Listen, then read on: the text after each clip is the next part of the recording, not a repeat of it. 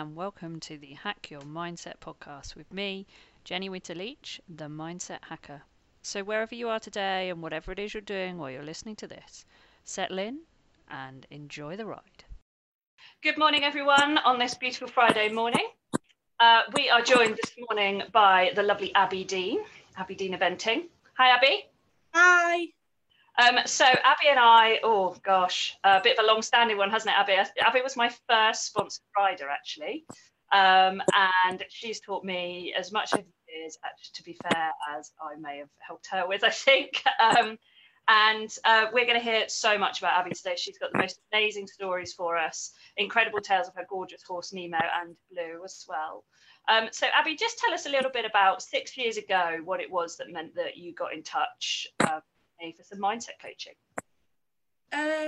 So I think I'd already been through the rough and tumble with Nemo and all the beginnings, and I'd just started out on his eventing journey and mine, really, and I think we were having problems with dressage at that time. Being run away with on cross country wasn't my issue, it was just the nerves in the dressage arena and dealing with not locking down and going and exploding during the 4 minutes of a dressage test, I think. And I seem to remember the first time I came and saw you and Nemo, you couldn't get him out of medium trot. Medium trot everywhere. I've had medium trot down the centre line at the end of tests where judges and writers have gone like this. I mean, it's awesome, medium trot. It just wasn't required at all. Yeah, and I just got stuck in medium trot everywhere and couldn't ride him forward because couldn't make the... he's long, he's like a double-decker bus. So you can't really ride his medium trot in a 20 by 40. I didn't really want to ride his medium trot in a 20 by 40. And the whole dressage situation was just a disaster, really. So that's why I reached out to you. And so tell us just really quickly what happened as a result. What was it that we changed for you? Because obviously it's mindset coaching, isn't it? It's nothing to do with skills. You've got plenty of those. Yeah. I think the biggest thing we worked on was, like, that's his trot. Like, that actually isn't his medium trot. He's huge. I'm a dwarf. And just relax into it. And I think he was fighting for his natural stride. I was fighting because up until then, I think all I'd ridden were, I mean, phenomenal racehorses, but all I'd ridden was piddly little racehorses. And yeah, he's 17'2" and 7'3" long in the back. I just felt like every time I came into a turn, I was like, whoa, and legs were going everywhere. So we just did a lot in the menage, working on like, how do you feel in this? And actually, I didn't feel like I was getting run away with. It was just, I needed to get that into my head that I wasn't being run away with in trot. Cool, and so that helped a lot, but that was like a tiny thing at the beginning of an unbelievable journey, wasn't it? So maybe, yeah. I think we ought to start off by giving you the chance to just spend a few minutes telling us about Nemo, because he's such a special boy, isn't he? Tell us how Nemo came into your life and where, just really quickly, like where you're at now with him, the journey that you guys have had. So, God, that's a long time ago. In 2012, I was freelancing. I'd just moved to Gloucester and kept driving past this field full of horses that looked, they weren't in a good state, shall we say, but they were big fat hairy cobs and they were surviving. And at the back of these big fat hairy cobs was what looks like, you know, the black swan. Is quite nice, but rough and ready, really skinny, really weird conformation as well. Like, yeah, he needed to grow into something. He was not, wow. So I started feeding it. I know that's a big no-no, but he was super skinny. He was the only one that couldn't get to hay or water. And yeah, he got iller and iller over the next 10 days. And I managed to contact the person who owned him, who had imported him into England, and basically bought him. And yeah, that was the worst day of my life and the best day of my life. And now he is, well, yeah, he's a 2-star. So yeah, that's a bit of a, it sounds really weird thinking of that memory on the 10th of October 2012 when I bought him, which is like, oh my God, I drank more brandy on that day. I've never shook so much. I've never been sick so much. I've never thought the world was going to implode as much as I did on that one day. To sat here being like, I put a top hat and tailcoat on that scraggly little black swan. And I medium trotted down the centre line at that judge at Chatsworth, like, pow, look at this horse. Yeah, them two memories in the same sentence of ridiculous madness. We do keep saying, don't we, it's like a Disney film, isn't it? Because without going into too much detail, you nearly lost him on that first day and had to nurse him to life, really, didn't you? And so he owes you, well, no, he doesn't owe you anything at all, does he? But you really rescued that horse to make him what he is now, didn't you? Yeah, I mean, he's collapsed on the trailer and severed off half his hoof. He's the only horse known to reproduce the coronet band outside the womb of the mare. His chance of survival was zero, absolutely no chance. I slept in the stable with him for 3 months. October, November, December, it was cold, very cold. And after that, his chance of survival went up, but his chance of being ridden was never going to be ridden, never going to be sound. He might look like a very crippled field companion, but that was better than, the other option. And this is what, when you told me this story, because you'd only had him a few years when we met, hadn't you? And when you told me the story, this is the reason why I took you on, because I thought, my goodness, this girl has got tenacity. I mean, I've never met anyone like you, Abby. I've never met anyone just so determined, no matter what. And by goodness, you've had some things thrown at you along the way.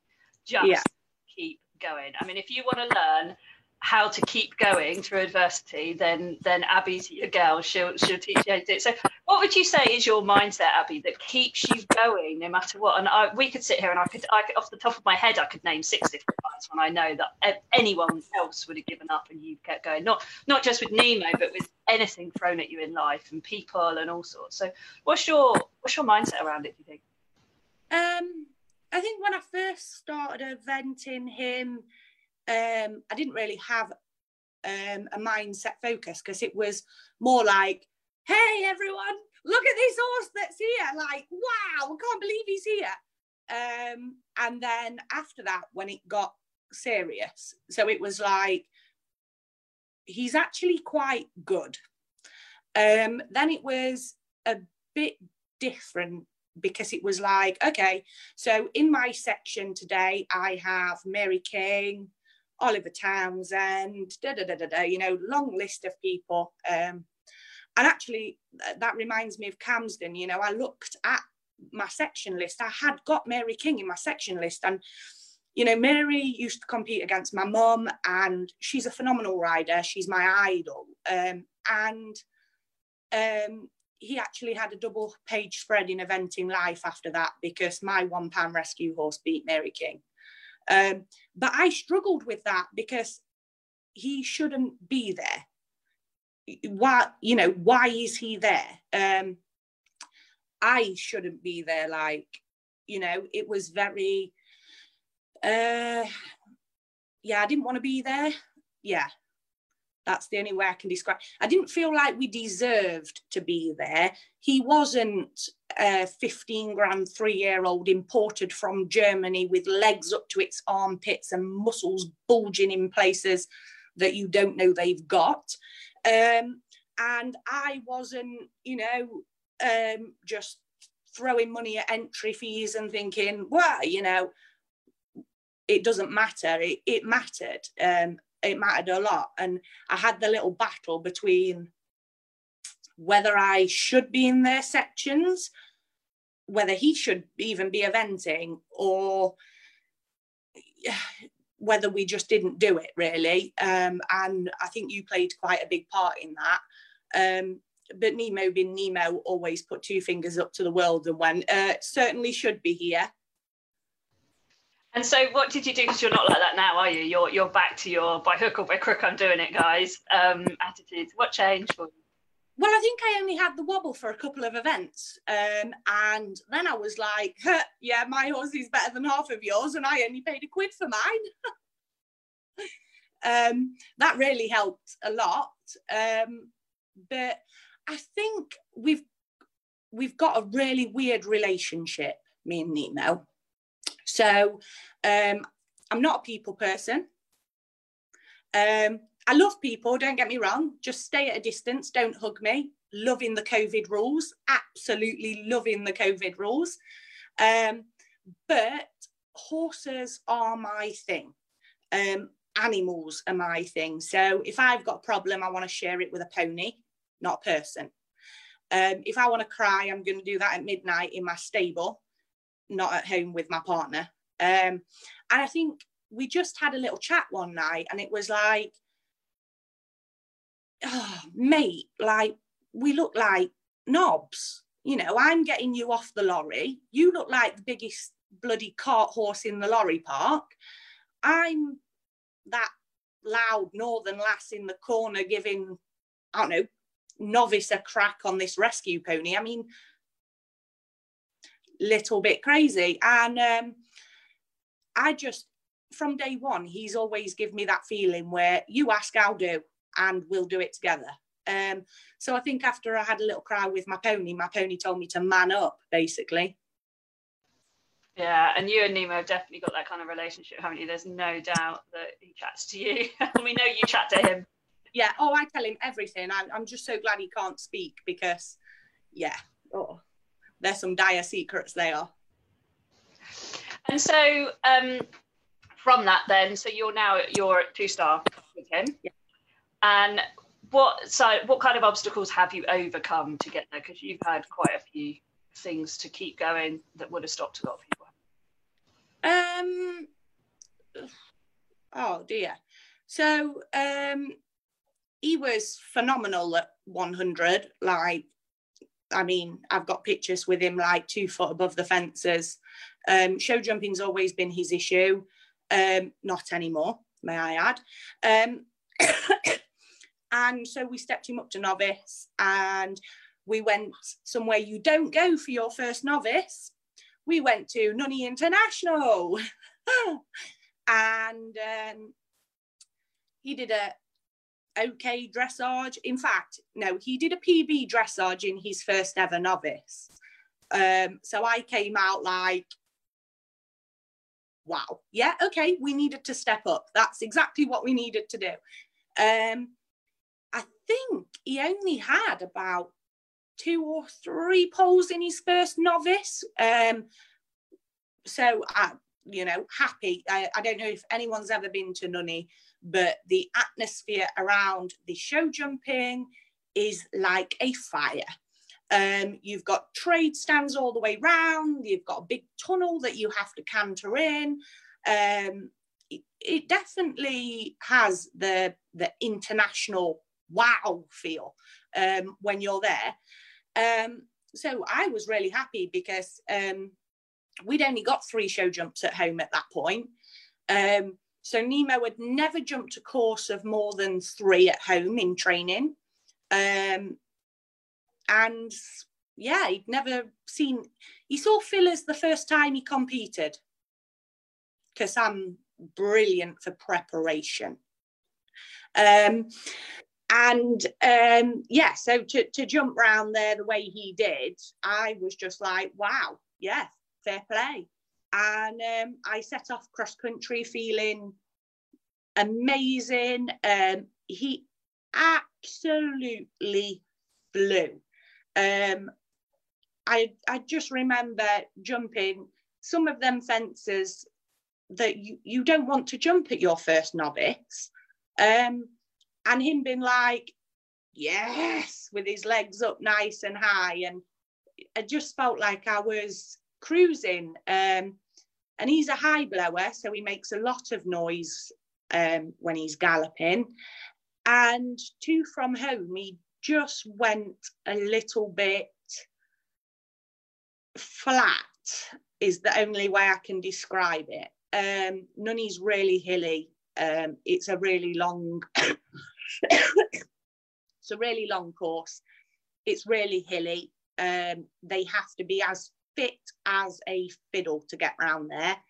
And two from home, he was still keen in the bridle, which really confused me. I know why now, because he won't say no to anything. So he's really keen into the bridle. I took my leg off. He was still keen into the bridle. He just stretched his neck out a little bit, which was fine. I thought he was a little bit tired, but for his first novice round that track, I expected him to be hanging at about fence 11, to be honest. And just coming into the last, I just half hope to make sure their eyes are on the fence. It's not more, it's less of a half hope and a more like, hey, hey, look what's coming. And as I went hey hey, he never lifted his head. So we were too close to do anything about it, and upside down we both went at the last fence at our first novice. Absolutely gutted. And it transpired from that Mr. Nemo, pain in the arse, had actually got a really bad breathing issue. Not that he would let anyone know about that.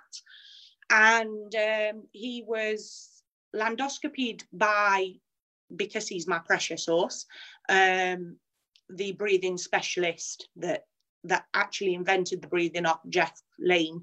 I had the specialist come over and landoscopy him. And Jeff Lane said to me, please don't turn this horse out when we leave. And I was like, what? He just jumped round Nunney. What are you on about? He said, he'll have a heart attack. He can't breathe. So, yeah, literally I was petrified. Jeff told me that if I didn't know he'd just jumped round Nunney, I would tell you that it wouldn't jump round a cross-country course, let alone that one. So off he went down to Jeff Lane's, and he had a double tie back, which is usually unheard of, but the laryngeals were awful, and they did basically that instead of that. So he was breathing through a straw hole. He had a Hobday to make more room for air, and he also had his soft palate cauterized, because during this, that wasn't letting enough oxygen in, his soft palate, the roof of his mouth, is all linked to the same nervous system, would collapse to his tongue and cut off his airways completely, which was why he couldn't jump the last fence. So he had extensive surgery. And yeah, that was horrible. I actually didn't know whether to drop him off for the surgery or not. And I did actually pull off the motorway and go round the roundabout 3 times with my mum screaming at me, because I'd have much rather not have entered him than put him through the surgery, if I'm honest. Looking back now, I'm very glad I did. And I remember we had conversations, didn't we, about whether, you know, whether he owed you anything, whether you should have put him through it, you know, because your dream of, you know, badminton is your dream, isn't it? Like so many eventers, professional eventers. And, you know, you probably weren't going to get there with him. So what was, you know, should you do? And it was just, it was a really difficult time, wasn't it? But now, knowing that you overcame that and you did it, what's your thinking about it now? What advice would you, maybe not advice, but what's your thinking about it now? I think if you've got options out there, like I had Jeff, then it, at the time, what I had to look at was his quality of life. If I hadn't have gone for the surgery, was that he was going to gallop round in the field and have a heart attack. So we were back to like 3 years previous to like your quality of life is zero. So that is the only reason I stopped going round the roundabout and got back on the motorway and dropped him off at Jeff's, because my mum was screaming at me, well, so what if you can't event him, but you can't turn him out and you can't keep him on box rest forever? And she was right, but I was so scared of losing him in surgery, really selfishly, not because I couldn't event him or because he couldn't be a field companion, but I was losing my absolute best mate, and I'm my secret holder and the person that I talk to when I'm upset. And yeah, really weird. And so after that was another one of those times I get these phone calls from you when you go, you will never believe what my horse has done. You will never believe how fast he's healed. You will never believe he's rewritten the rule books again, guys. He's another case study that people won't ever think happened. So having the first time you got him, you know, he grew the coronet band back, which had never been heard of. Then he had a double tie back, and then how fast he healed from that was just incredible, wasn't it? Yeah, we were told 3 months to be back in full work, and yeah, Jeff couldn't really give me that much, you know. Obviously from the best surgeons you want to hear, oh my god, horse will be completely different after this, it'd be like riding a brand new horse. And Jeff couldn't really say that because there'd have been extensive damage done from eventing him anyway. He'd got scar tissue, so there wasn't really, you know, it would make a difference, but what difference, how much difference, wasn't really available to me. I wasn't privy to that information, and I don't think Jeff really knew either. I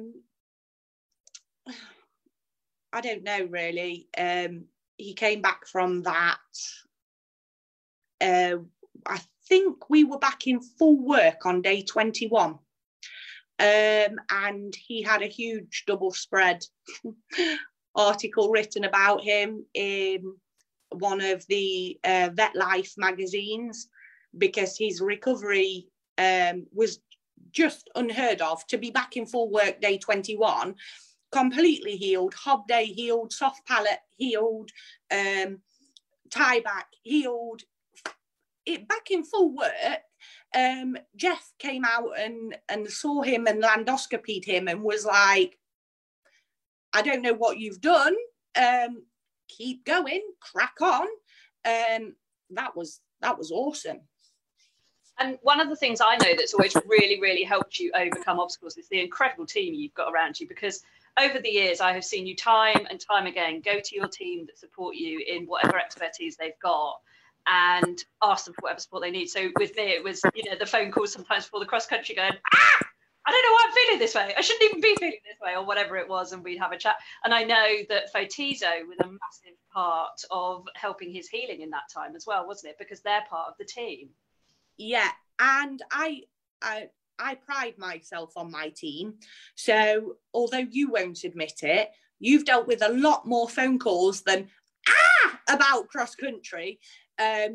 You've had to deal with about dressage and, you know, the sitting on the ramp before I go cross country going, oh, really? And you're like, yeah, absolutely.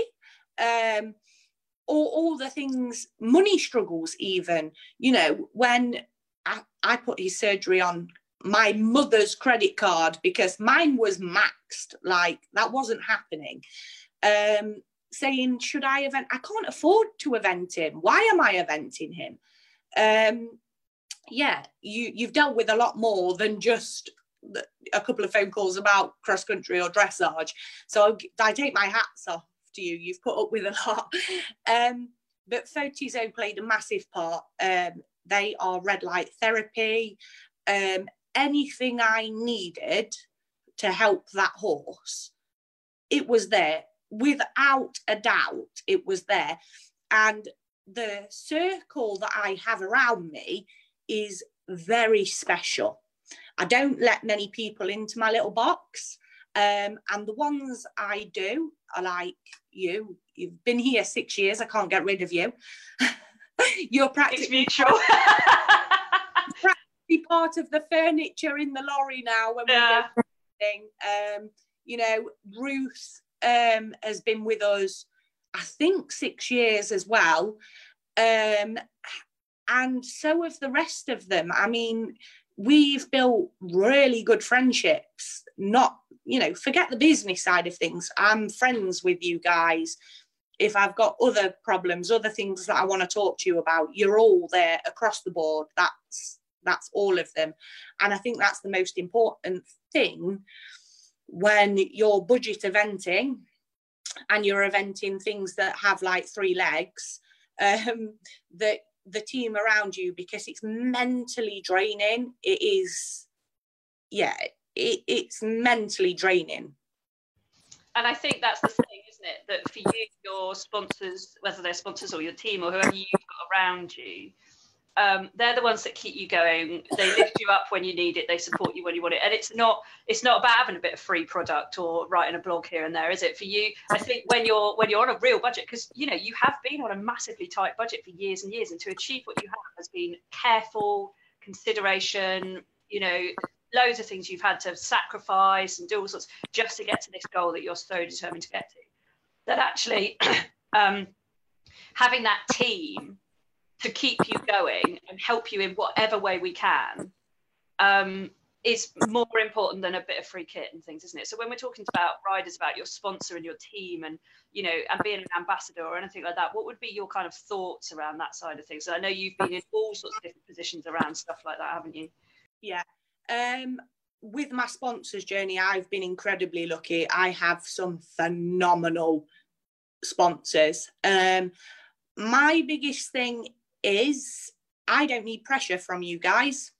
So if you're going to pester me over a $5.99 product that I've got to blog about 3 times a week, right? I've got to write posts about, I've got to do all of that. I don't want it. I don't want it, right? What I want is support. I want you to want to help me. I want to help you. It's a team thing.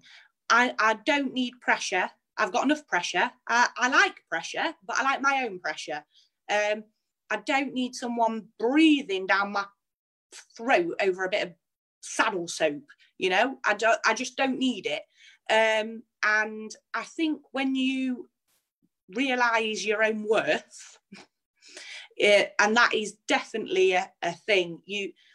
Because I see the young kids doing it all the time. Like for a $5.99 product, they'll be all over the internet, and that is mentally draining.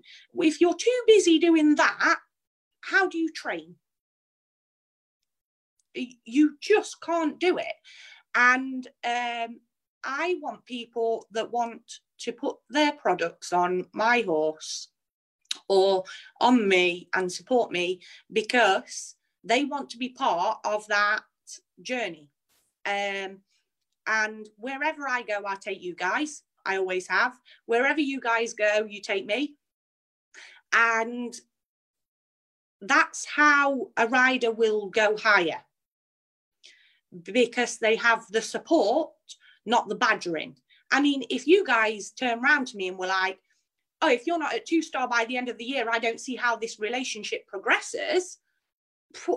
Wow. Like, you've already got the obstacles of how do you go from jumping a metre to a metre 15 and improve the dressage and improve the cross country and improve the show jumping.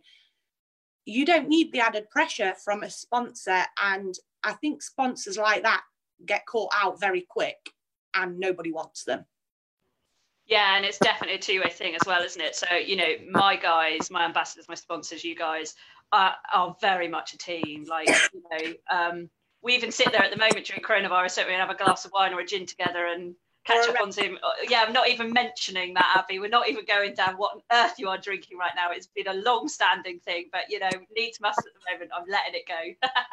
But, yeah, and as a sponsor, you know, we want our riders to want to have us in the team. We want them to be coming to us for support and advice and, you know, not feel like we're being used for product or free stuff, you know, because it is that two-way thing, isn't it? And there's an awful lot going around at the moment about how to be a great ambassador or a great sponsor. And I think it's the same for the, you know, it's a two-way thing, isn't it? So anyway, so that's really cool. And I do love having you as part of the team. It's always a laugh a minute. We always have fun. Then we've been through the dark times, haven't we? We have had some very difficult conversations about things. And, you know, there have been times when I've got off the phone and thought, God, flipping heck, you know, what's next? Like, really? Anything else? And worst conversation we had was definitely in 2018, by long shot. And that was nearly as hard as the beginning with this horse. And I actually don't know what sort of conversation we had. It was in dribs and drabs, I think, because I wasn't really quite with it at that point either. But yeah, I think you just opened up and said, I think you just need to look at lots of different things rather than just focus on one bad thing. Yeah, and also, I mean, we've been talking about Nemo, but another fabulous horse is part of your life as well, which is Blue. So tell us a little bit about how Bluebee came into your life. Gorgeous. I love a grey. Oh, dear. Another nightmare. No, he's not. He's lovely. So I bought Blue off 2 Olympic team riders, you know, because why not? Yeah. As well known to deck people. I love a challenge. And he had an injury and was recovering from his injury, and they didn't want to get back on him. So he jumped round some good tracks, but he was young, he was very big, very dangly and very naughty. So I went to look at him and they wouldn't let me ride him. It took 2 men to hold onto the lead ropes either side of the Chiffany to trot him up for me. And it reared and bounded down the yard and there was legs flying everywhere. And I just went, oh my God, put it on the lorry. Yeah, why? What was I thinking? I have to say, when you tell me about him, I often have this thought in my mind, though, Abby. I often think to myself, why? And then I think, well, it's Abby. Like, she must have some reason, some thought. You're a much more experienced rider than I am in any means. So you must have seen something that made you think, I want that. But most of us would have gone, no, put it away, thanks. What on earth possessed you, Abby? He's lovely. I think I was horse-sick. Nemo had just ruptured his SI at Bicton. So he was at Hartbury on the water treadmill at that point in time in his rehab. And I was on my way to Hartbury to go and check on Nemo, because I won't leave Nemo anywhere without checking on him. Never. So on my way to Hartbury, I went to look at this horse and I took the lorry because I thought, If it's cheap and it's nice, then brilliant. And oh God, it was so pretty. Oh wow, Jesus, it had legs up to its ears. It had a body like a racehorse, and oh, I just looked at it and thought, wow, you could jump the moon. And he had these horrible little feet, they're about that big, on these massive, great big legs that went, I don't know where. And this gorgeous face. I mean, he looks like an oil painting. And he's a shitbag, basically. He knows he's gorgeous. And when he books and he does all these stunts, he looks phenomenal. So everybody always remembers when you fall off it. But yeah, they trotted him up and he came at me with these legs flying out. And I didn't see all the naughty. I mean, it was been naughty. It took two big blokes to trot him up for me. And I literally dropped the ramp and was like, on you go. Kicked the crap out of my lorry all the way home. Got him home, put him in the stable. And that lasted, I don't know, 2 days, because I'd gone through about 3 tubes of settling. It box walked, it tried to jump the door, it bit me, it was vile. So I turned it out in the field and left it. And funnily enough, I bought him in October as well, because it's an October thing. So everyone tries to lock me in the house now for the month of October, because I'll go and buy something crazy. So I turned him out and in October, and I left it. I took its shoes off and I left it until January. And he didn't think much to that. He'd not had much turnout. So he stood at the gate. He tried to jump the gate. He did jump the gate. And I just put it back and left it there. And yeah, January of that year started a whole new page for that horse. And so where's he at now? We don't need the middle bit. We know you, my Google by Crook, you went through some stuff with him as well. And where's he at now? So he will, if COVID wasn't going on, I was going to jump round 2-star this year with him. He's phenomenal. He is absolutely phenomenal. There was reasons behind his behaviour that we fixed. And I wasn't as big or as strong, because I'm a dwarf. I wasn't as big or as strong that I could make him do his job. And I don't want to make anything do its job. I want my horses to love me, and I want them to go, what, you want me to jump this, Mum? Yeah.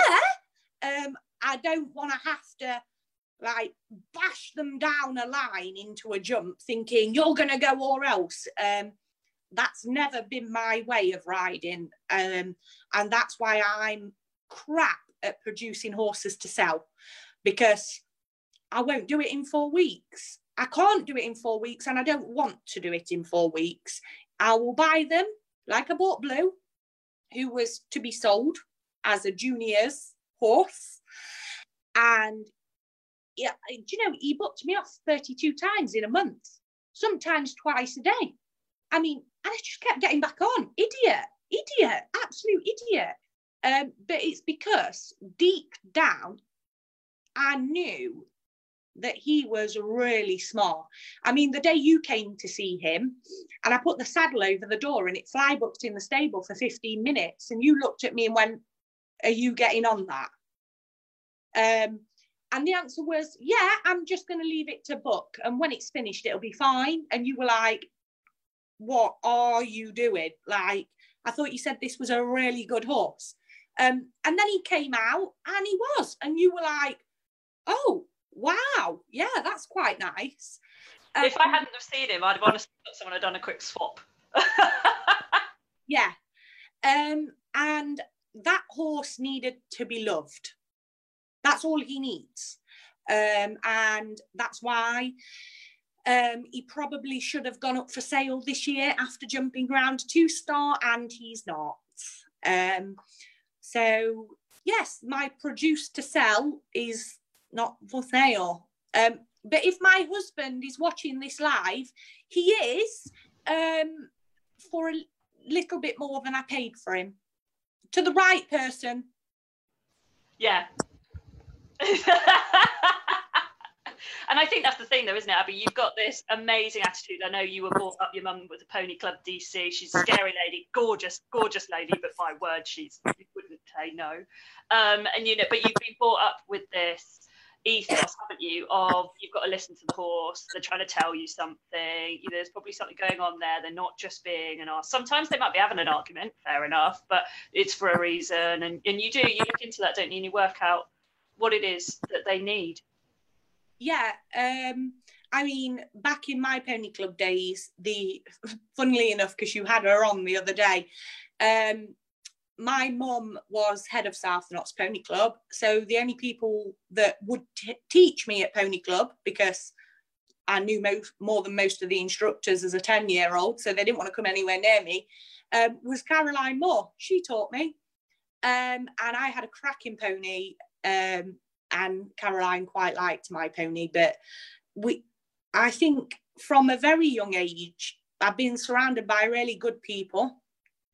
So we had Menel Watson on the yard when I was 4, and he caught me getting on my 11-2 pony with baler twine round its neck, pulled it up against the chestnut fencing and was just climbing on, because I don't have a problem with that. I'd much rather lay, you know, on my pony, and just feel what's what, you know.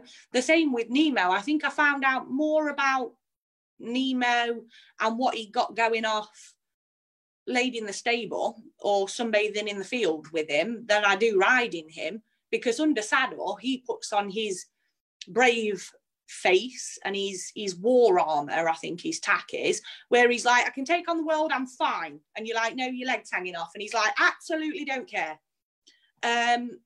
And the other horse is not like that. He's a girt wimp. But I learned with him that was exactly the same. He needed me to sit in the stable with him and eat my breakfast, and you know, he'd pull faces at me and get out. I don't want you in here. And I'd be like, I'm not going, I'm staying. You're not getting rid of me. I think for the first year I actually had that horse, couldn't brush him, because you went in, you tacked up and you did your job, because he's a machine, you know. And I was like, you're not, you're a human. You absolutely have personality. I'm going to pull it out you. Any way I can, I'm going to drag it out you. And he bit me, he weaved, he box walked, he kicked. You walk in with the saddle and he'd turn his bum on you and double barrel you, like, get out. So I didn't bother with the tack and I just laid with him. Drank my Red Bull in the morning with him, you know, did the waters in the field and just sat in there, and he never came anywhere near me for a year. Wasn't interested. And now he's like a lap dog, can't get rid of the damn thing. Oh, bless him. I kind of get why we stick with you so long as sponsors now, actually, to be honest, because I think the I get the tenacity. I think that's what it is. No, I'm not going anywhere. Tough, you're just going to get used to this. So I just wanted really, really quickly, because a part of a chapter of your story that was just incredible, and we just got a few minutes to cover it, was your charity race, because that came up on our timeline a little while ago, wasn't it? Because that was this time a few years ago, wasn't it? So you did the Bob Champion Wilbury Wonder Pony, the first one of the amateur races that they did, didn't it? That was incredible. Tell us a little bit about that.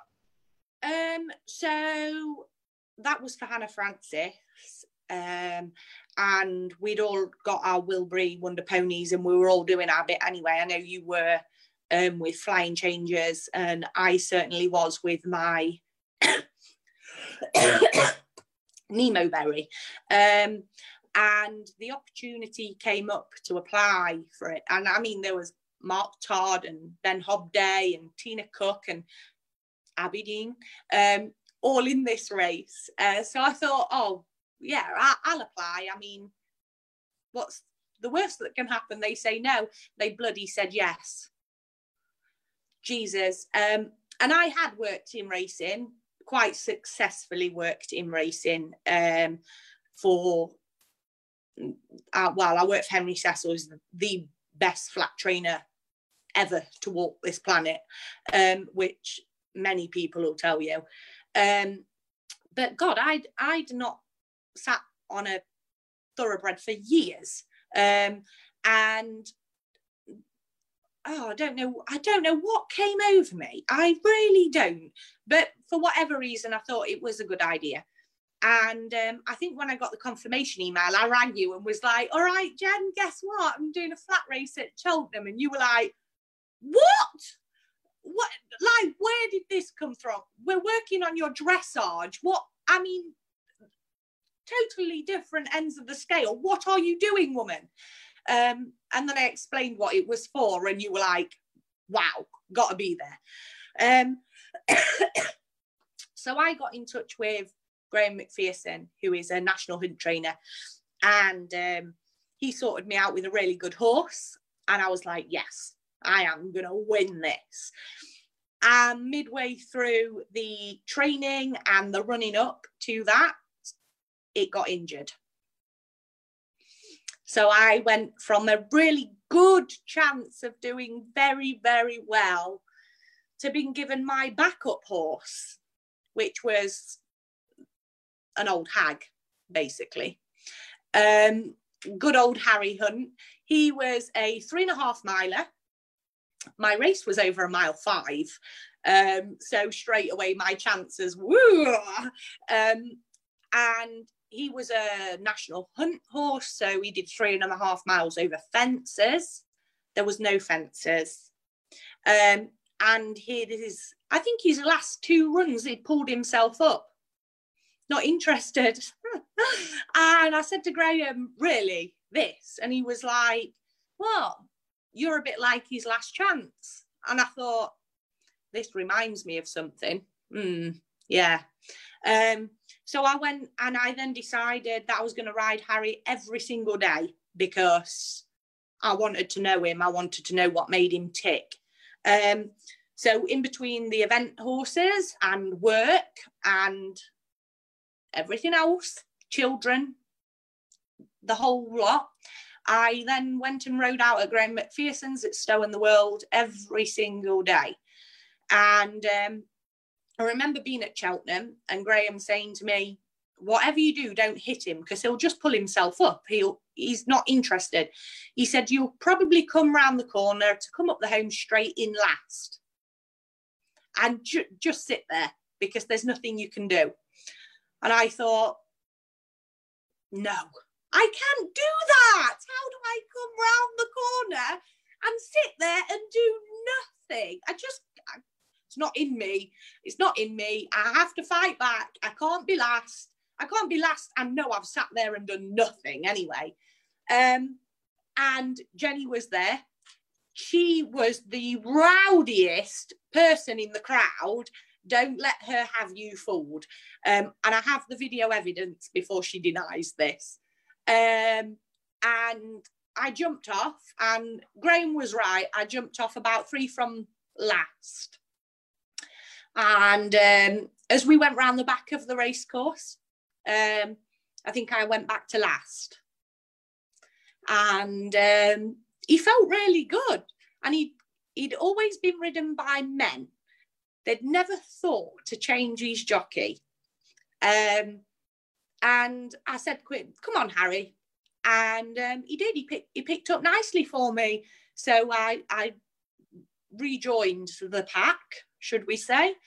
And as we came round the home turn to come up the famous Cheltenham hill, I said, come on, Harry, let's go. And he said, oh, we've got another lap. I said, no, now. And he absolutely pissed up the home straight for me. I mean, this old crippled nag, he flew, and to finish fourth up Cheltenham home straight on the oldest horse in the race, that was, I mean, I think he was bettered last by the bookies to finish last,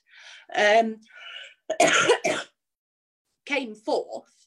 And I remember riding into the winner's enclosure at Cheltenham Racecourse, and wow, it's a bucket thing, isn't it? You know, the bucket list things that people have. I don't have them. And I thought about it afterwards, and I thought if I had a bucket list, that would have been on it. But I've done it now anyway, so. Yeah, and you had some incredible feedback as a result of that as well, didn't you, about... Yeah, Harry's owners, I don't think I've ever been squeezed as tight as I was squeezed that day. I thought she was going to pop my head off. I was already practically needing an oxygen tent after coming up Cheltenham home straight anyway. They decided he was going to retire after the charity race, and they decided that he wasn't going to retire after the charity race. And they had a bit of a mix up with his jockeys, and he came out and he won his next race under rules over the fences. And he retired gracefully to the lovely Steph, who led me up at Cheltenham. And she is now doing ROR riding, racehorse to riding horse. So me and Steph share some good memories, and I do still get updates on how he is, which is quite nice. But he'd lost his love of racing, and I just wanted to win. But you don't win by beating them up there. You just needed a bit of TLC, you know, a woman's touch. And I love that, and it's clearly a theme that's come through every story you've told us today about all your different horses and the different you've done. I'm sure there are many, many more, and we could talk for hours, but we can't. The overarching theme with you is have the determination to overcome things and think about the bigger picture when you've got, you know, something to think about. But at the same time, you've got to really think of that animal and that they're a live being, and what is it that they need. And so often it sounds to me like what they need is someone just to listen. Even if you make them. Sometimes riders have got to shut up and listen as well, because after 2018, when I went blind in my left eye, I could not ride a 10-metre circle left back to the track. And I kept trying to make it happen and make the turns. And actually how it happened is because I shut my eyes and I let my horse do it. So if you're struggling with something, actually get the horse to do it for you rather than you try and make it happen. And both of my horses, even my naughty grey who hated me, will ride all my half 10-metre circles for me. I don't look where I'm going because I can't see, so there's no point. And they all do it for me, and they've all got self-preservation, so they never put themselves in harm's way. So sometimes I think, just ask for a little bit of help, because they're not going to kill themselves to get one over on you. I love that. And again, and it's that thought again, isn't it, of that trust that you build with your horse is going to outlast anything else that you do, isn't it? 100%, yeah. Cool. So is there anything else, Abby, that you wanted to ask or tell us about while you've got the opportunity? We've covered so much today, haven't we? Yeah. Just because of the confidence things that you do, I would like to touch on that fall in 2018, but I don't want to go too deep into the drama. Okay. Yeah, so tell us a little bit of that. We've got a few minutes left, so just tell us a little bit, because it is a part of your story. It's just, you know, we have to be a bit careful with it, because some people could say it's sensationalising, or, you know, being stupid or whatever, but it's not, is it? It's you, yet again, overcoming another obstacle. And it really does touch on the mindset. It does. Because I think it was actually a little bit of my mindset and things that, one, made it happen, but two, has made me a better rider for it. So don't know why, took Nemo back to Nunney. Ended up having a rotational at fence 11. And he was meant to be in the intermediate that day. And I'd only dropped him down to do the novice because Blue was doing the novice. And he overreached and he stood on his own front foot at a downward canter to another fence. And we ended up in a pile. I got airlifted. Yeah, pretty scary stuff. But as I was galloping round to that fence, I think I got to fence 9, huge steeplechase fence, and we just flew. The strides had been perfect. He was giving fences air. And as I jumped the combination at 10, and I landed and I cruised. I thought, knew this horse should have been in the intermediate, absolutely flying.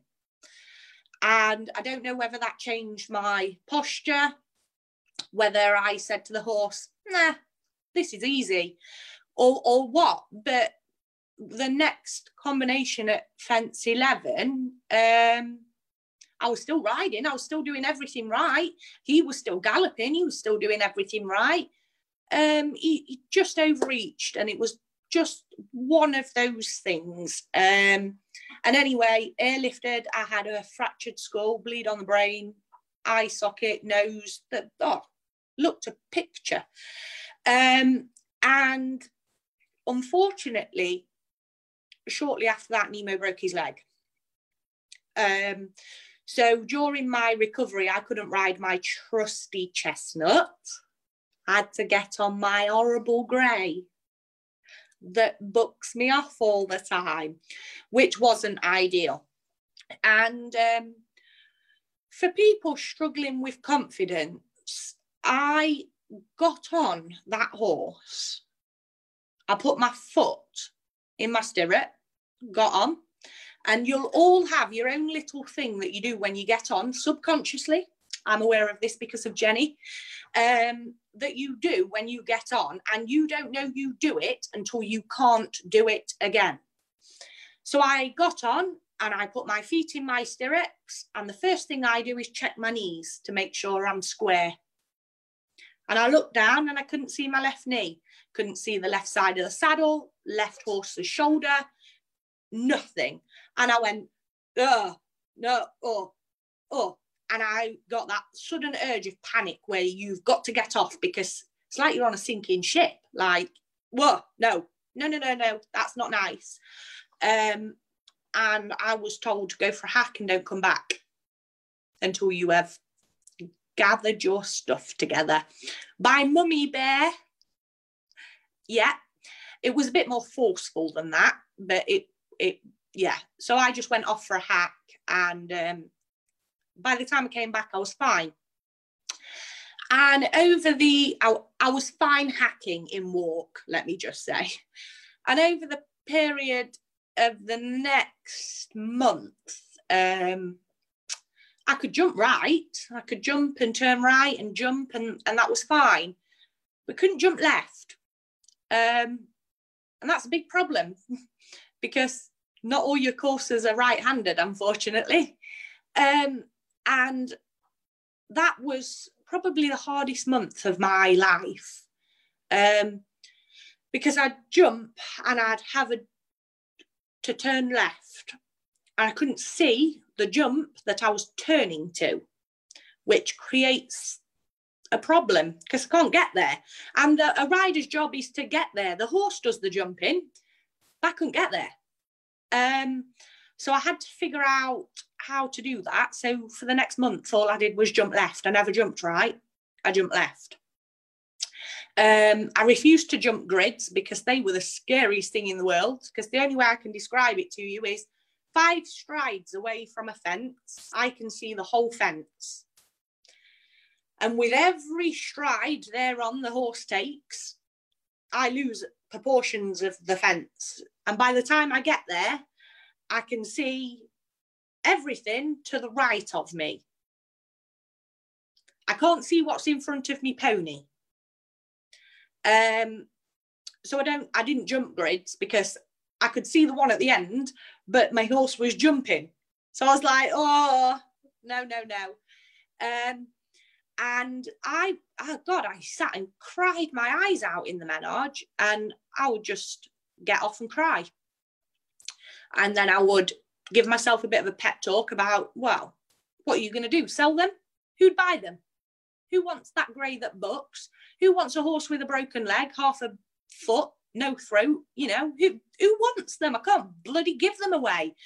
So I'd get back on and kept trying. And I remember booking in for Aston to go and do the novice. Idiot. Because I was so determined that after everything that would have gone on, I am not going back to 100 or 90 and starting all over again. I pride myself that my riding comes from feel. So if I want to put my word, you know, what is it? You know, actions speak louder than words or whatever it is. Put your money where your mouth is. Yeah. Yeah. Then I got to suck it up and ride from feel, hadn't I? Because I couldn't bloody well see anymore.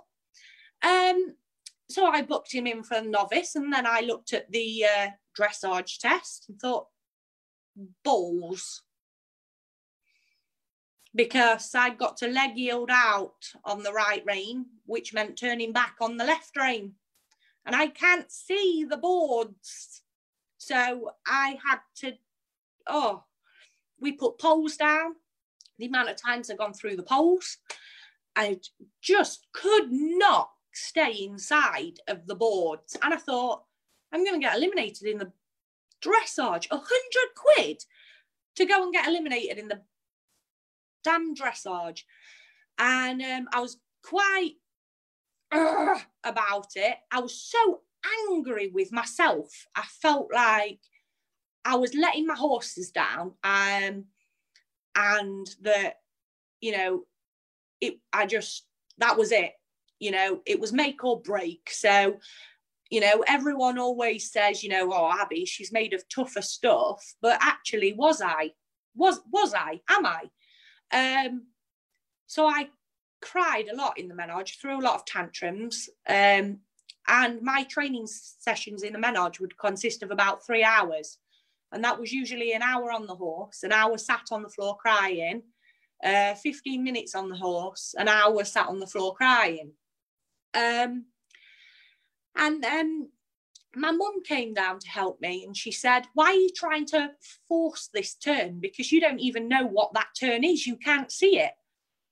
And I said, well, I know, but I know it's there, you know, like, oh, turn. And the horse is like, oh, what? You know, what are you doing? So she said, leg yield out to the centre line.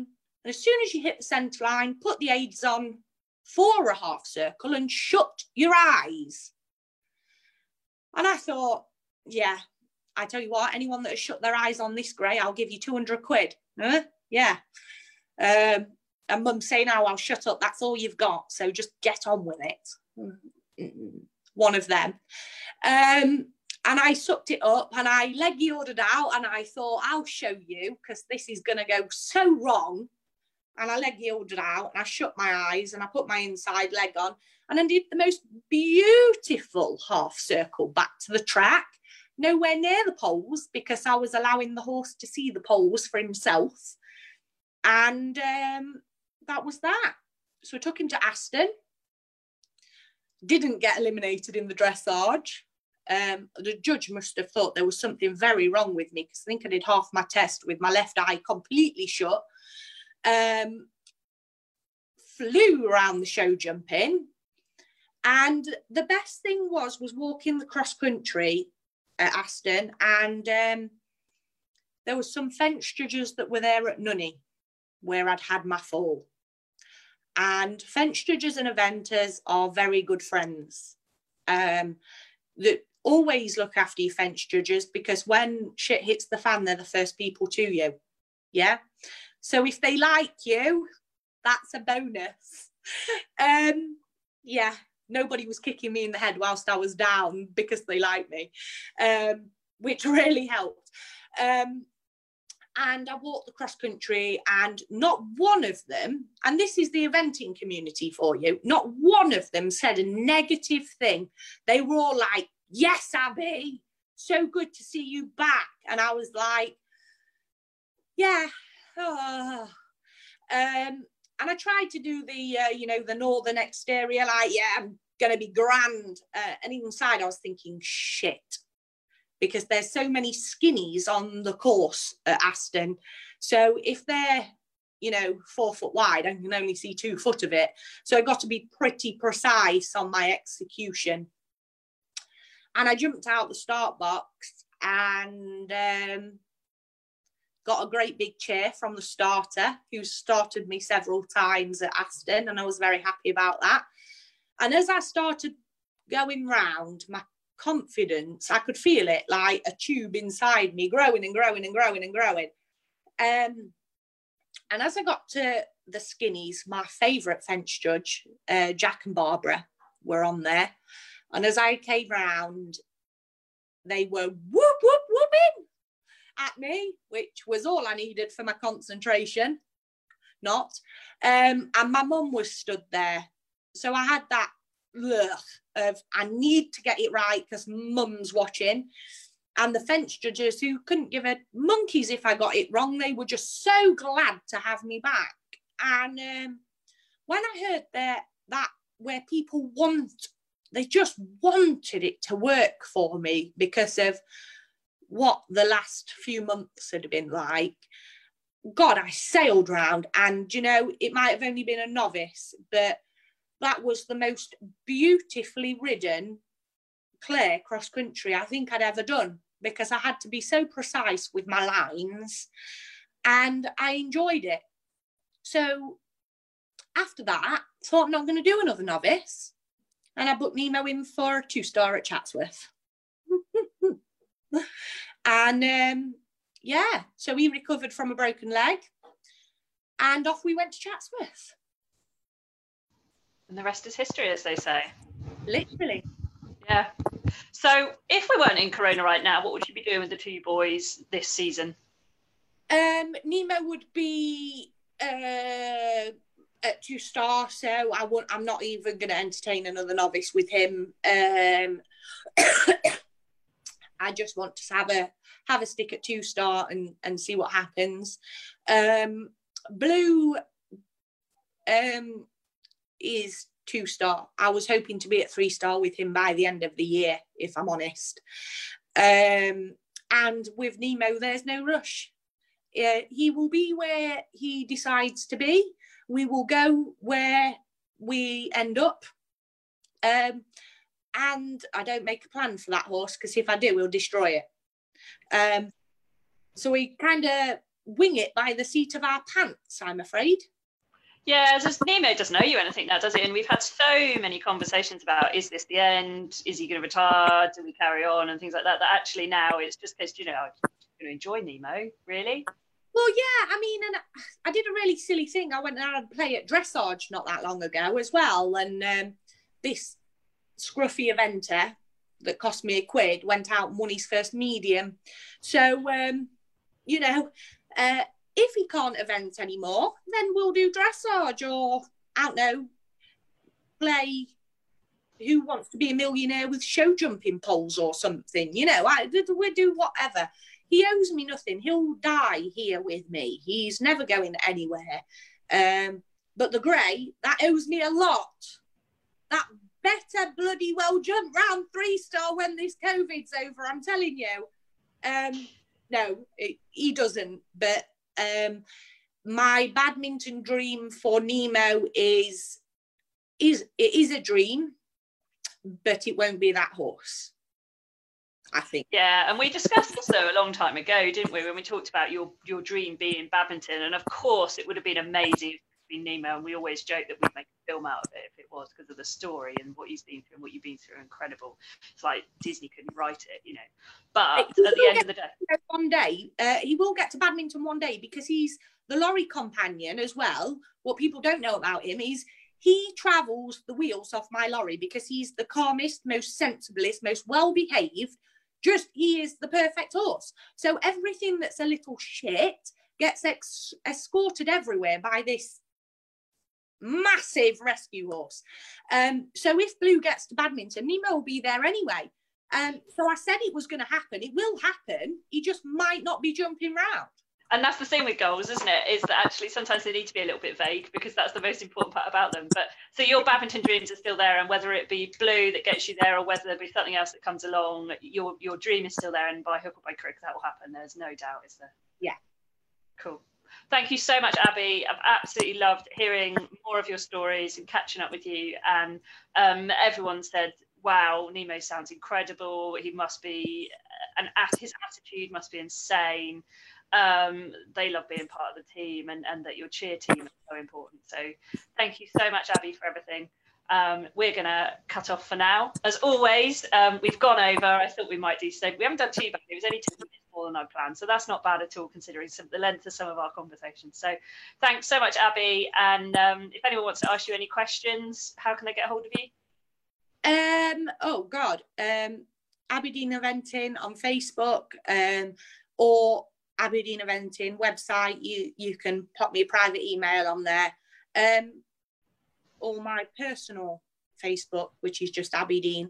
But yeah, drop me a message if you're struggling with any of the things that I have struggled with.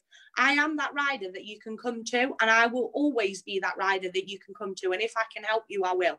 Yeah, and I mean, I know certainly you've done my camps and things with people, and I wasn't quite sure how it was going to work at first, because I know you're very straight talking, and I did say, oh gosh, I hope she's not going to scare them all. But I can tell you, you are one of the favourite instructors from that, and I know you've kept in touch with loads of people, and some of them are on the live now watching too, and it's just been incredible to see you help them with their confidence massively, because even though you've done what you've done and you've been where you have and you've got the background you have, you still can understand people and confidence and just do incredible things together. So thank you so much, Abby. Do get in touch if you've got any questions for her. We cannot wait to wheel her back out again, hopefully for August camp. Fingers crossed it's going to go ahead. But yeah, so we will see you soon. Thank you so much. Bye. Thanks. Bye. And I hope you enjoyed this podcast as much as I did. If you want to listen to more of them, then please do follow us in Apple, in Google, and on Podbean. Hack Your Mindset with Jenny is the name of this podcast, so please do subscribe, follow us, and we look forward to you listening into our next one. Bye, everyone.